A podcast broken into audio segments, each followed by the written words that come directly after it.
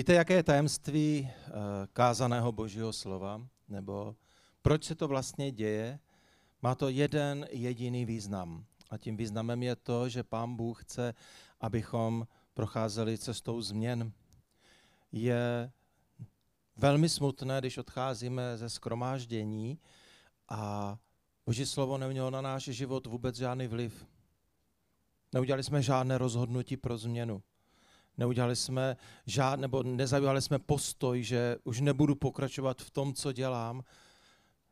Pokud se nemodlíme na konci kázání a neříkáme, pane, to je přesně pro mě, já potřebuju pomoc v této oblasti a pak se té věci stále vracíme, tak je to zbytečné, smutné a prázdné poslouchat Boží slovo.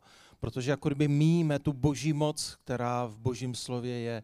Pán Bůh se rozhodl dát své slovo světu a nám, křesťanům, z jednoho prostého důvodu, aby nás skrze něho měnil, aby nás vyzýval, aby nám připomínal určité pravdy. A zvlášť této sérii o rodině si myslím, že to je tak praktické, tak, tak konkrétní, takže vás chci pozbudit k tomu, abyste, abyste dovolili Duchu Svatému, aby, aby před vás postavil ty věci, před, před vás postavil ty myšlenky, abyste se nebáli na ně zareagovat a nebyli tady a neříkali, to se mě netýká. Nějak jsem cítil, že to mám říct, já to normálně nedělám, ale nějak to tak pán Bůh položil na moje srdce, tak jsem to udělal. Víte, když se mluví o rodině, když se mluví o manželství, když se mluví o těch sociálních stazích, tak je to hrozně velké téma, protože je to vlastně nejkomplexnější a nejrozsáhlejší boží projekt, který dal muži a ženě. Manželství je ta největší výzva, kterou může muž a žena přijmout do svého života. Já rád používám větu, kterou jsem možná i vymyslel, když možná ne, já nevím, že k manželství se vyjádřilo tisíce a desetitisíce a sta tisíce řečníků, ale i kdybych ji nevymyslel, tak si myslím, že má velkou pravdu. Manželství je tak intenzivní vztah, že buď tě udělá šťastným a změní tvůj život k lepšímu, anebo tě úplně zničí. Není tam nic mezi. Ten koncept, jak ho Bůh vymyslel, je prostě daný a e, nám nezbývá nic jiného, než se před něj čestně postavit a říct, dobře pane, já chci vědět, jak to myslíš a já ti důvěřuji, že to je to nejlepší pro můj život a já v tom chci kráčet tak, jak ty si přeješ. A já bych vás chtěl pozvat do toho radikálního způsobu přemýšlení a pohledu na manželství, protože manželství pak ovlivňuje ty vztahy v rodině, ovlivňuje to, jaké máme vztahy s dětmi.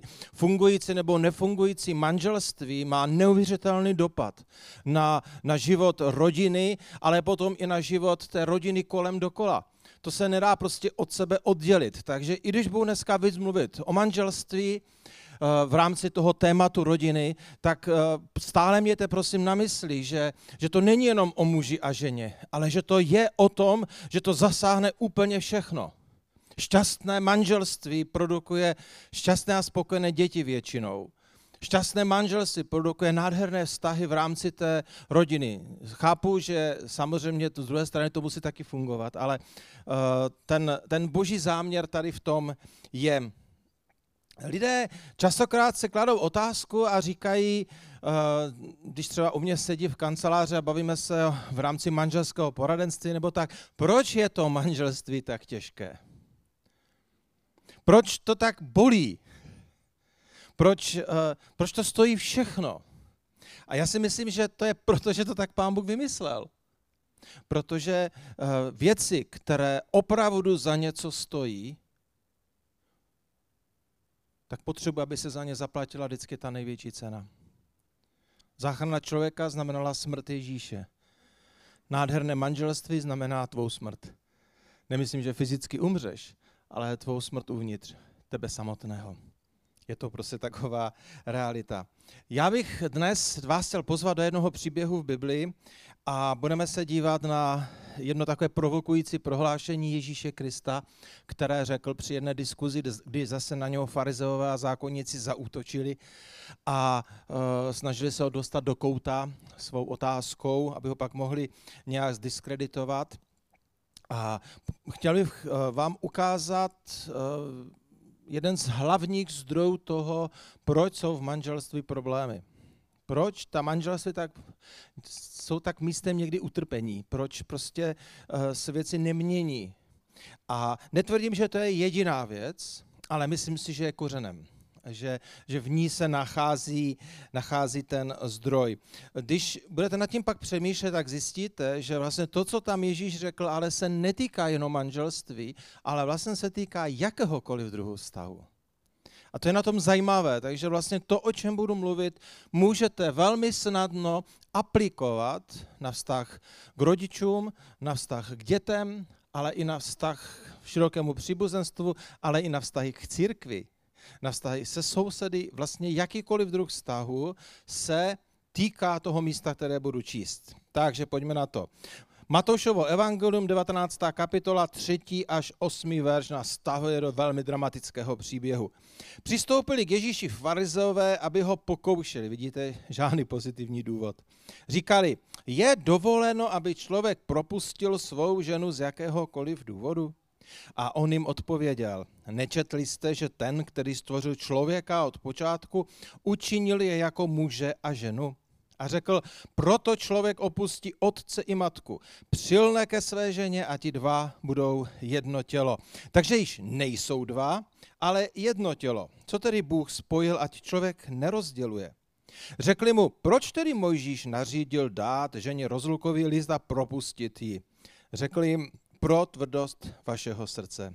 Vám Mojžíš dovolil propouštět vaše ženy, ale od počátku však tomu tak nebylo. Tohle je těžké místo.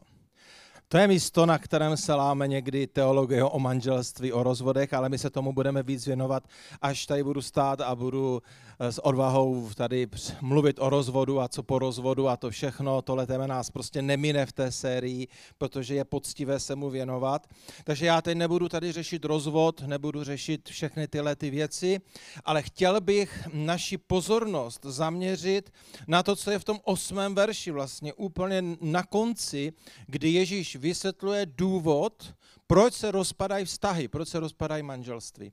A on tady říká jednoduché prohlášení a říká pro tvrdost vašeho srdce. I toto kázání se jmenuje tvrdé srdce. Víte, srdce to je velký, velké téma a velký koncept Bible.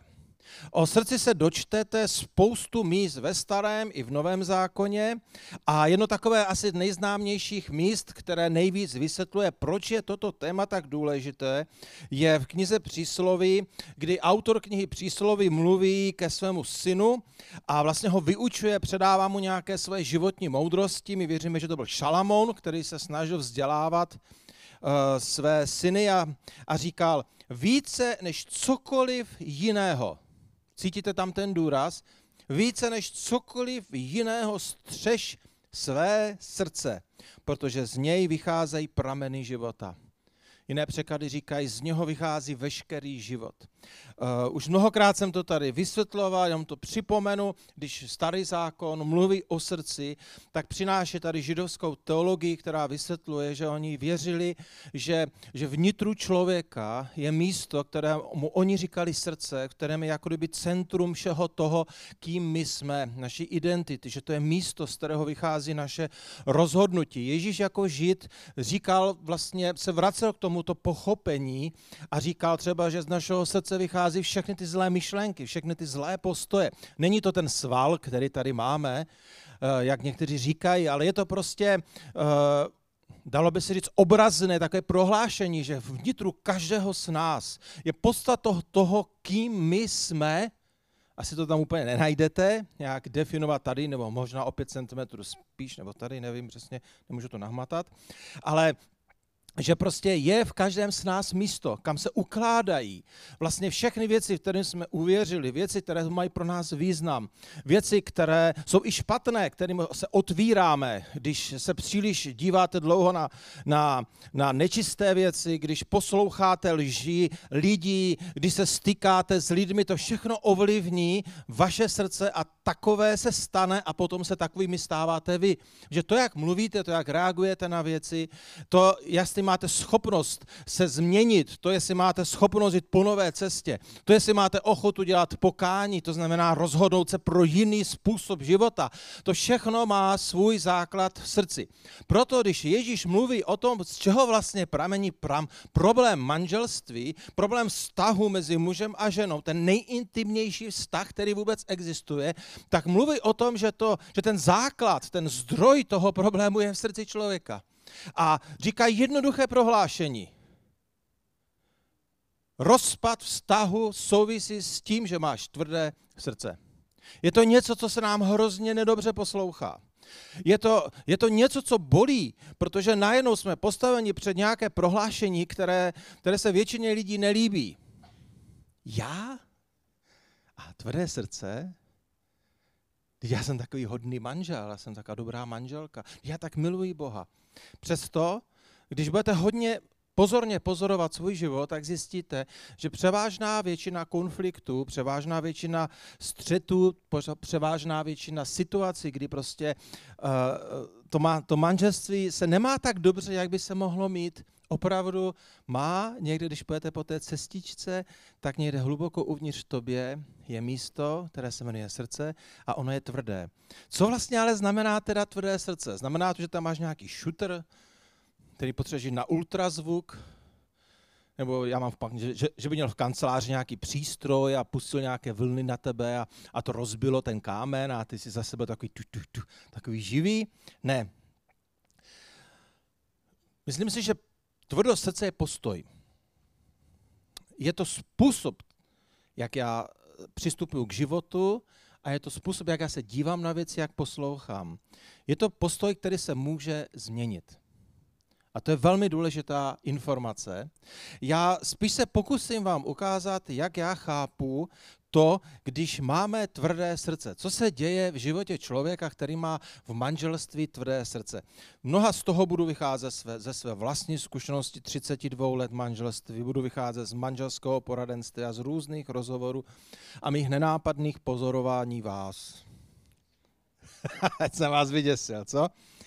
Uh, já to nemám nějak uspořádané procentuálně, jakože nejvíc tohle.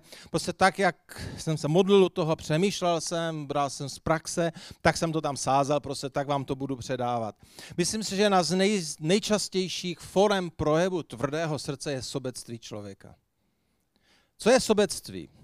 Sobectví je vlastně to, že všechno, co dělám, jak přemýšlím, jak se chovám, jak se rozhoduju, vlastně dělám jenom ve svůj vlastní prospěch.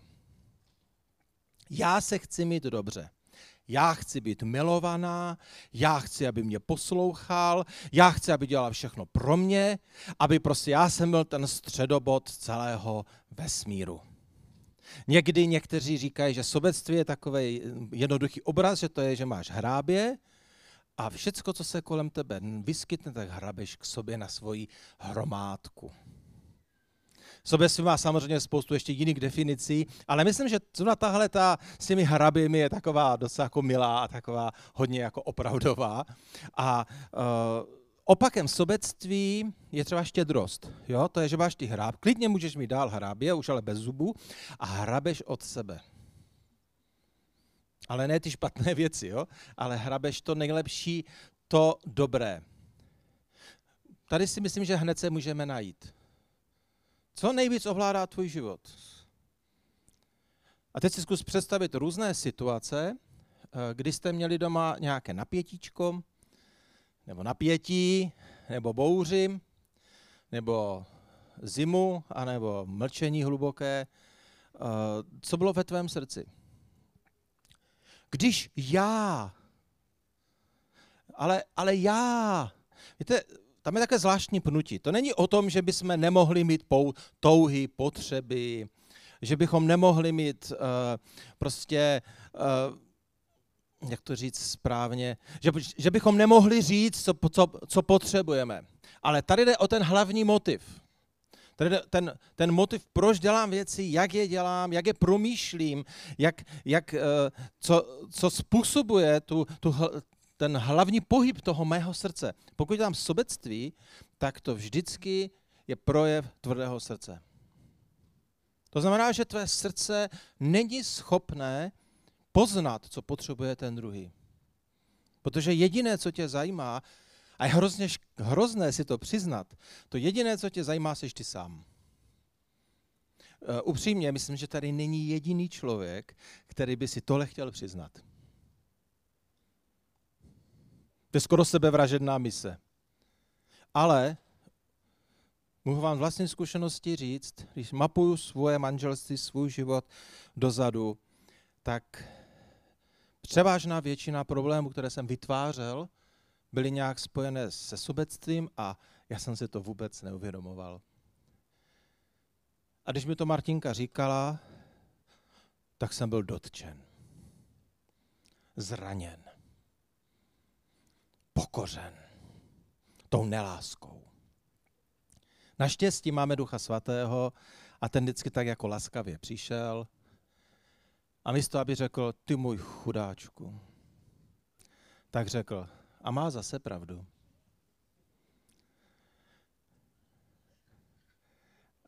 A najednou už nemáte co říct. Že tam stojí pán Bůh a říká, vidíš to tam? A já najednou jsem věděl, proč. Ale pojďme dál. Se sobectvím souvisí uh, taková věc, která se dá snadno přehlédnout, ale je to, že je to nezájem o druhého člověka. Tvrdé srdce se nezajímá o toho druhého. Jak to poznáme? Víš, co bolí tvou ženu, tvého muže? Víš, čeho se doopravdy bojí? Víš, nad čím teď poslední týden nebo měsíc nejvíc přemýšlí? Víš, o čem sní? Víš, kam by chtěla? Víš, co by rád viděl? to je dobrá odpověď, Jindro. Nezájem o toho druhého souvisí právě s tím sobectvím. A je to vlastně o tom, že my, že my nemáme jako kdyby vůbec, ještě řeknu tak hloupě, vysunuté antény slyšení toho druhého. Nás to úplně nenapadne, protože se pořád řešíme sebe samotného. Pořád řešíme svoje bolesti, svoje mindráky, své starosti, své strachy, své úzkosti, své touhy, své žádosti a, a čekáme, že ten druhý na to zareaguje a v tom všem my zapomínáme, že tvrdé srdce se projevuje právě tím, že se přestáváme zajímat o druhého člověka.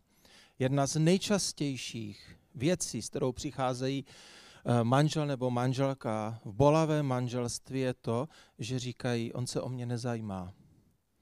Ona se o mě nezajímá. A když potom zjišťuju, co to znamená, protože pro každé manželství obsah tohohle výroku je jiný, tak je toto všechno, co jsem řekla, že spoustu dalších věcí. Člověk se cítí opuštěný, cítí se sám, cítí se nemilovaný, má pocit, že prostě ten druhý člověk, který žije s ním, který jak řekl Ježíš, s ním měl spojit svůj život, tak najednou prostě si žije tam pro sebe. Na to mi nešahej, to je moje. Už to zase udělala. Ty víš, jak to nesnáším. Spoustu takových různých emocionálních výlevů a, a projevů. Já tím nechci říct, že nesmíme mít emoce nebo tohle všechno, ale je rozdíl mezi tím, když sdílíš svou emoci a když ji sdílíš z postoje, že máš nezájem o druhého člověka. Že tě nezajímá, proč to vlastně řekl, proč to udělal. Další projev tvrdého srdce je to, že toho druhého víceméně používám jenom pro uspokojení sebe samotného. Mám ho jako takový, takový nástroj. Já vím, že to zní divně a že teď si říkat, tak to nemám. Ale to je otázka. Zkusme to říct jinak. Je to fajn, že máš jídlo, domov, peníze, postavení dětí, sexuální uspokojení.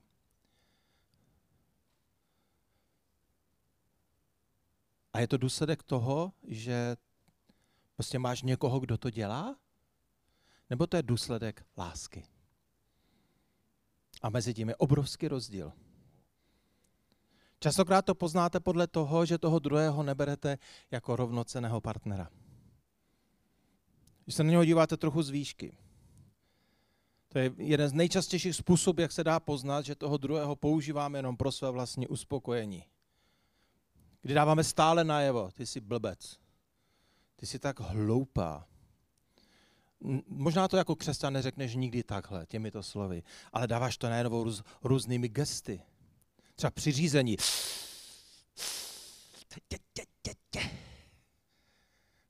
A nebo když něco vaří, nebo něco uklízí, že hlídí košily, nebo doma něco vrtá. Jejda, to je zase nepořádek. A spoustu dalších věcí. Další projev tvrdého srdce je, že všechno musí být jenom podle mě. Jinými slovy, mě vůbec nezajímá, co ty chceš. Mě vůbec nezajímá, co si o to myslíš. Jo, klidně to řekni, ale stejně to bude tak, jak říkám já. Ty tomu totiž vůbec nerozumíš. Tvrdé srdce je zavřené pro toho druhého člověka. Je v něm určitá míra opovrhnutí, které si vůbec neuvědomujeme, je tam míra kritiky, je tam míra odsouzení, je tam míra nezájmu, je tam takový ten postoj, kdy toho druhého považujeme, že prostě jako jo, tak jako je to fajn s ním tady být, je o mě postaráno, ale to je tak asi všechno, protože já přece vím, jak je to nejlepší. Tvrdost srdce je strašná věc. Ve své podstatě je to totální destrukce vztahu, která eh, jde zastavit jenom jediným způsobem, že, že nechceme mít tvrdé srdce. Další způsob je, že například neberu vážně manželskou smlouvu. Prostě neberu vážně to, že jsem se rozhodl s tím druhým člověkem spojit svůj život. Chci si žít svůj život. Já se chci mít dobře, já mám sny, já mám přání, já mám touhy. To, že prostě jsem se rozhodl, že se spojíme ve smlouvě, staneme se jedním celkem, že všechno to dobré i špatné mého života je trvalou součástí toho druhého, to je častokrát taková ta komunikace, jako kdy ona říká, kdy třeba žena ti řekne, no ale když děláš tuhle tu věc, tak prostě tak se mě to dotýká. A ty řekneš, ne, to s tebou nemá vůbec nic společného, to je moje soukromá věc prostě, to prostě, to vůbec neřeš. Ale ona to musí řešit. Protože cokoliv děláš, cokoliv, jak se rozhoduješ, jak mluvíš, ať jsi kdekoliv, ať jsi tři tisíce kilometrů od ní, všechno to, co děláš, je souvis, souvisí s životem tvojí ženy nebo tvého manžela. Odmítání téhleté pravdy je postoj tvrdého srdce. Je to nezájem, je to sobectví, je to neochota připustit to, že prostě ničím život toho druhého s tím sobeckým postojem. Jeden z nejvýraznějších postojů tvrdého srdce je neochota opravdově komunikovat. A já teď tady nemluvím to, že se vymluvíš a prostě a odcházíš spokojeně, vše, všechno si řekla nebo všechno si řekl. Skutečná komunikace má jedno tajemství, jeden klíč. Udělám úplně všechno na světě, abych uslyšel, co se mě snaží říct já to řeknu ještě jednou, udělám cokoliv na světě, abych zjistil, co se mě doopravdy snažíš říct. Víte, zjistit, co ten druhý říká, to je, to je věda.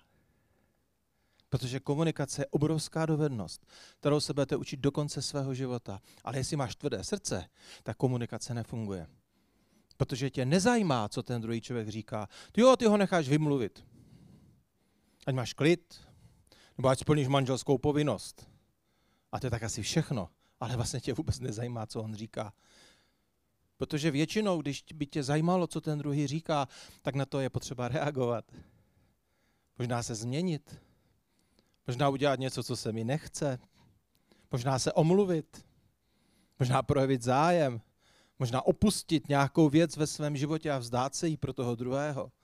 Víte, eh, opravdová komunikace vždycky znamená změnu.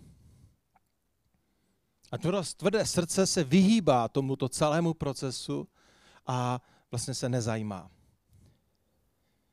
A s tím souvisí to, že tvrdé srdce je naprosto neochotné na sobě pracovat a změnit se. Tvrdé srdce vůbec nepřipouští, že bych já měl problém. Tvrdé srdce je tak zvláštně nastavené, že vidí samo sebe jako skoro dokonalou bytost. Teď jsem to trochu přehnal, to by tady asi nikdo neřekl, já jsem dokonalá bytost. Ale někde hluboko uvnitř tom, tom, tom jádru toho srdce, to tak vlastně je. Já se, já se nemusím měnit. Víte, v manželském poradenství tohle strašně rychle se dá poznat. Když tam sedíte s těma dvěma, tak vidíte, kdo má jaké srdce. Je zvláštní, že častěji to jsou muži, kteří se odmítají změnit. Já? Proč bych se měnil? Já žádný problém nemám. Problém má ona. Tak se změní ona. No jo, ale ten problém, který má, ona má kvůli tobě. Kdyby ty jsi nebyl takový, jaký jsi, tak ona nemá problém. Takže ve skutečnosti se musí změnit ty, aby ona neměla problém. Ale my se nechce měnit. Nám to častokrát tak vyhovuje, protože jakákoliv změna znamená práci. Jakákoliv změna manželství znamená, a to slovo nikdo nemá rád, ale znamená oběť. Musím něco vždycky obětovat. Už jenom obětovat třeba hrdost a říct, máš pravdu, jsem blbec. Máš pravdu, jsem sobec. Máš pravdu, dělám to úplně hrozně. Máš pravdu, vůbec se o tebe nezajímám. Máš pravdu, vůbec neposlouchám, co říkáš. Máš pravdu, já tě vůbec nechválím. Máš pravdu, já jenom pořád něco chci a vůbec se nezajímám o to, co chceš ty. Máš pravdu, já vlastně vůbec nic o tobě nevím. Máš pravdu, já se za tebe tak málo modlím. Máš pravdu, já tě jenom pořád ubíjím svými požadavky a svými perfekcionalistickými komentáři všeho, co uděláš. Jo, máš pravdu, chovám se strašně, komentuju, jak vypadáš. Nevhodně a, a zle. Víte, ochota se změnit, anebo neochota se změnit, je jeden z nejvýraznějších projevů tvrdého srdce. Lakmusový papírek, kdy naposledy si byl ochotný se změnit kvůli své ženě. Kdy naposledy si byla ochotná se změnit kvůli svému manželovi. Pokud nevíš, se zeptat, co. Ale nevím, jestli se ti to bude líbit. S tímhle tím souvisí jeden postoj, který, on zní tak, tak starobile, ale já si myslím, že s tím postojem srdce, které se nechce měnit, souvisí slovo sebespytování. Víte, sebespytování je tajemství. Je to rozhodnutí, že já budu každý den žít s postojem, že si kladu otázku, je všechno v pořádku? Nemám se někde změnit? A třeba v manželství to je nejklíčovější postoj, sebespytování. Sebespytování, takový ten postoj, že si uvědomuju, že se opravdu mohu chovat hrozně. Že i když si myslím, že jsem dokonalý nebo dokonalá, tak ve skutečnosti to vůbec není pravda. A musím být stále připravený přijmout tu informaci, proč to děláš. A přijít a říct, mě to je líto, já se omlouvám. A s tím souvisí další věc. Člověk, který má tvrdé srdce, se neomlouvá. Teď myslím skutečnou omluvu. Skutečná omluva z hloubky srdce, které je, které je laskavé, které je zasažené, které, které má ochotu po změně. Skutečná omluva totiž vždycky souvisí se změnou. Pokud tvá omluva není spojená se změnou, tak promiňte, ale to úplně není omluva. To je jenom konstatování, abych měl klid, aby, abych měl zase teplé jídlo, nebo abych eh, měla zase půjčenou kreditní kartu. A nebo já nevím co. Ochota poprosit za odpuštění a ochota nepoprosit za odpuštění je velmi silný lakmusový papírek. Kdy naposledy se zomluvil manželce? Kdy naposledy se omluvila manželovi? Kdy naposledy si přiznal, že jsi udělal něco špatně? A nebo že jsi neudělal to, co jsi měl udělat, nebo jsi udělal, co jsi neměl udělat? A teď mu říct jako celou sérii různých alternativ a možností, které jsou už pak druhém vtipu.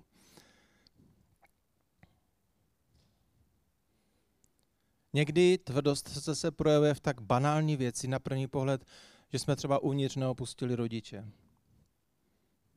a nepřilnuli jsme ke své ženě. Je to neochota propojit svůj život s životem toho druhého. Víte, jak poznáte opravdu kvalitní manželství, že ti lidé splynou takovým zvláštním způsobem a uh, i když byli třeba na začátku hrozně rozdílní, měli rozdílný vkus, líbila se jim jiná barva doma, měli rozdílné chutě, úplně chtěli jinak trávit čas, tak počas se zjistíte, že oni nějak, se tak nějak stali stejnými. Neznamená to, že, že jeden je dominantní a určuje co všechno, ale nějak najednou se jim začnou líbit stejné věci. Začnou se jim líbit stejné nápady. Mají chuť spolu dělat stejné, jako kdyby uh, různé dobrodružství a tak. Neříkám, že to je jediný, jako kdyby lakmusový papírek, ale já si toho všímám. Že prostě ti lidé jsou spolu šťastní a spokojení ve všem, co dělají, protože se to nějak tak jako spojilo. Tvrdé srdce tohle nedovolí. Tvrdé srdce nedovolí splynutí dvou srdci a dvou životů. Pořád tam je pnutí. Protože já se nechci co? Změnit.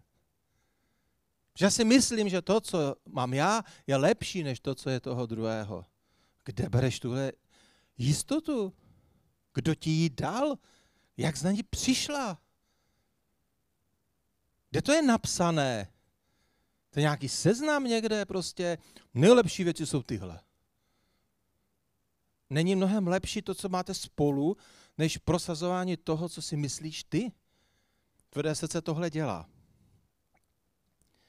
A takové už, to, to jsou takové ty krizové situace, tvrdé srdce poznáte podle toho, že manželku nebo manžela považuji za problém svého života. A všude to říkám, a všichni to cítí a úplně to ze mě vychází. Za všechno v mém životě může ona. Za všechno v mém životě může on. A teď máte celé příběhy. Samozřejmě takových postů bych tady mohl ještě hodinu vyprávět, ale znovu se vrátím. Opakem tvrdého srdce je trvalý postoj sebezpytování. Když stále nad sebou přemýšlím, jestli se nepotřebuji změnit.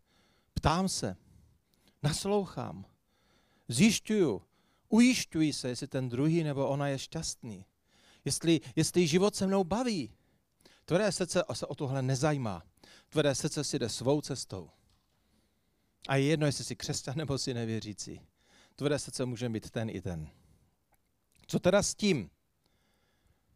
Pan Ježíš tam vlastně dává jednoduchý návod v tom prohlášení, které říká. Říká, že muž a žena musí k sobě přilnout. Ve starém zákoně je takový jeden příběh v knize Daniele a tam se mluví o obrovské soše, kterou Daniel viděl a ona, měla, ona byla ze zlata, ze stříbra, bronzu, železa a měla nohy, které byly spojené železo a hlína. Železo a hlína se dost špatně dávají dohromady. Někdy manželství vypadají takhle. Jako že spojujete dva naprosto nesourodé materiály a ono to tak zůstane.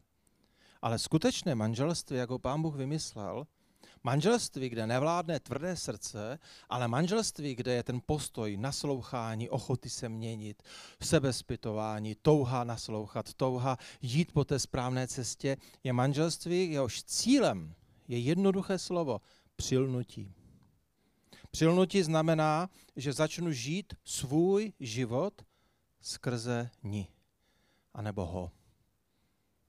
Štěstí toho druhého je pro mě důležitější než štěstí mé vlastní. Samozřejmě tohle musí mít oba dva, to je přilnutí. Když to má jenom jeden, tak to nefunguje dlouhodobě. Vlastně cílem je stát se jednou bytostí, což je hrozně zvláštní. Jak se muž a žena mohou stát jednou bytostí?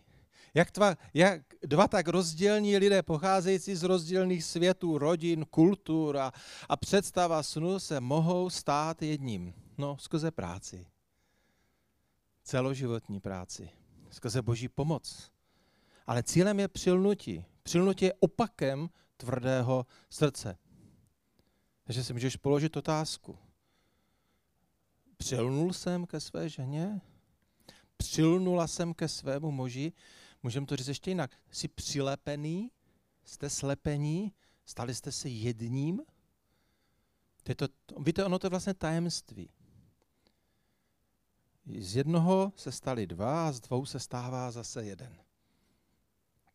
Kdyby se teď zeptal své manželky, jsme přilnutí, co myslíš, že by ti řekla? A nebo kdyby se zeptala svého muže, jsme přilnutí, jak by to vyhodnotil? To je velmi silný lakmusový papírek. Protože přilnutí znamená rozhodnutí. Já vím, kdo jsi. Není to slepá věc. Vím, kdo jsi, ale chci s tebou strávit celý život. Chci vedle tebe, chci prorůst do tvého života a chci s tebou vytvořit něco nového. To je, to je to, co je schované v tom přilnutí. Nesnažím se tě změnit podle svých představ, ale oba dva se měníme do té nové představy, do toho nového. Je to o tom, že neodsuzuji, ale pozbuzuji třeba. Je to o tom, že, že, že beru vážně to, z jakých prostředí pocházím a neberu to za nepřátelské. Prostě, víte, muž a žena jsou si tak rozdílní, tak neuvěřitelně moc, že to je vlastně velký zázrak a velké tajemství, když k sobě spolu přilnou. Ale jde to. Kdyby to nešlo, tak to Bůh neřekne. Je to, je to cíl. Je to někam, kam celý život směřujete a nikdy to neskončí. Mohou vás od sebe rozdělit děti, mohou vás od sebe rozdělit problémy, mohou vás od vás rozdělit zdravotní problémy, může vás rozdělit stáří, spoustu věcí vás může od sebe rozdělit.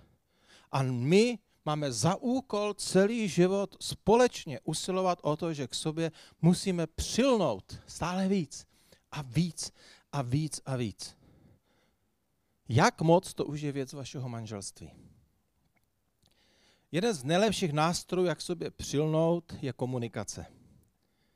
Jak jsem tady řekl, eh, to nejjednodušší definici pro mě komunikace je, že já jsem ochotný udělat cokoliv, abych zjistil, co se mi druhá strana snaží říct. Víte, to, to chce hodně pokory. To chce hodně jít vstříc. To je o způsob, jak se správně ptám. Komunikace vždycky musí být úplně prostoupená láskou a zájmem a bezpečí. Jakmile se druhá strana cítí ohrožená tvou formou komunikace, tak se nic nikdy nedozvíš. Ona musí vědět, že tě to doopravdy zajímá. Ona musí mít zkušenost, že, že ty se měníš kvůli té komunikaci. Že jsi ochotný a ochotná uslyšet a udělat změnu a udělat rozhodnutí. Taková komunikace je zdravá, taková komunikace je živá. Někdy lidé říkají, ona mě neposlouchá, on mě neposlouchá.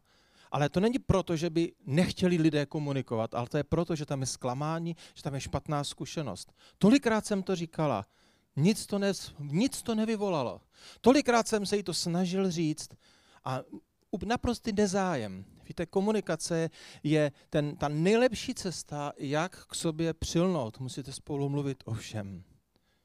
I čeho se bojíte, po čem toužíte, kam byste rádi, jak si představujete přilnutí.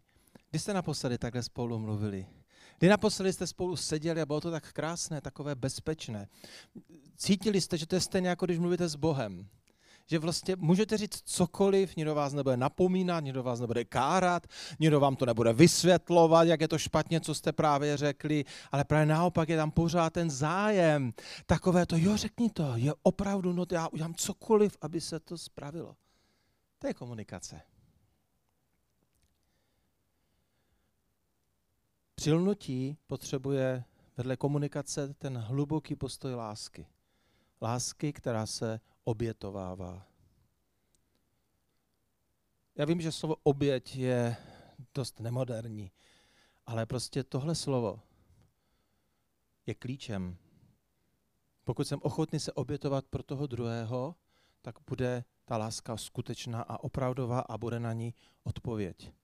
Pokud nejsem ochotný oběti, nejsem ochotná oběti, tak s největší pravděpodobností mám problém že mé srdce je v nějaké oblasti tvrdé. Možná, že není tvé srdce celé tvrdé. Ve skutečnosti pravděpodobně u nikoho není úplně celé tvrdé. Ale tam mnoho oblastí toho srdce, které jsou tvrdé.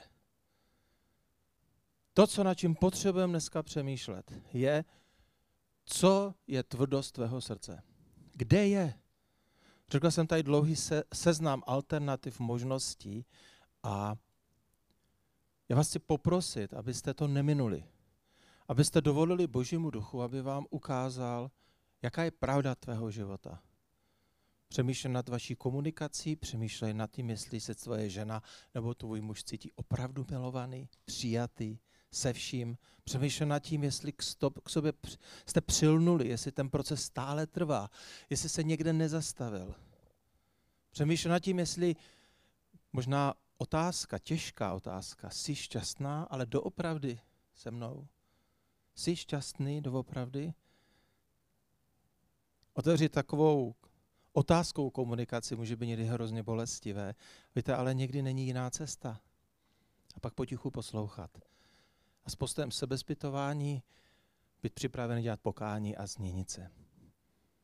A možná přiznat, víš, já se bojím, že to nebudu umět změnit. Můžeš mě pomoct tím, prosím? Prostě nemám, já jsem neměl vzor ve svém životě, já vlastně nevím, jak je to správně. To bezpečí toho.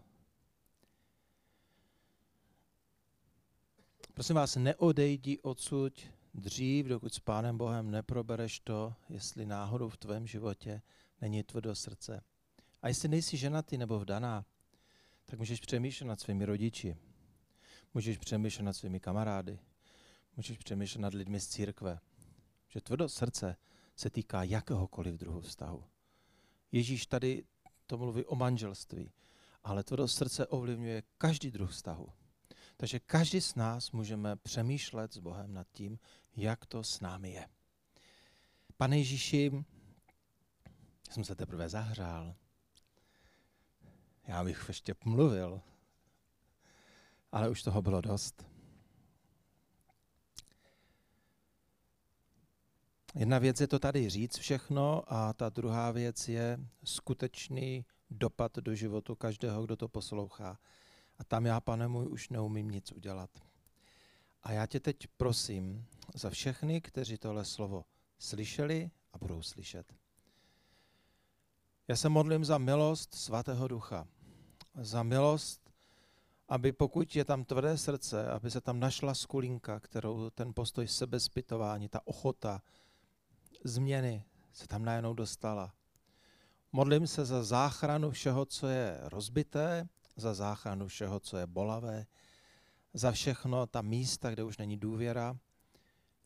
Modlím se za nové přilnutí, modlím se za uzdravenou komunikaci, modlím se za bezpečnou lásku. Modlím se za to, pane můj, aby každý, kdo slyšel tahle slova, tak aby mohl objevit krásu tajemství života, pane můj, vydanosti jeden druhému. A modlím se za nás, pane můj, abychom dokázali uslyšet od tebe i od druhých a uvidět ve svém srdci ta tvrdá místa. Možná jsou malinkatá, možná jsou schovaná a možná jsou velká a jsou velkým problémem. A tak tě prosím, Duchu Svatý, teď jednej. Nenech nikoho odejít bez toho, že bude vyzván tebou v nějaké oblasti svého života. A pokud se odváží lidé pak mluvit doma, klást ty těžké otázky a neumí komunikovat, prosím tě chraně a pomož jim, pane můj, to nedopadne hrozně špatně. Děkuji ti, Ježíši. Amen.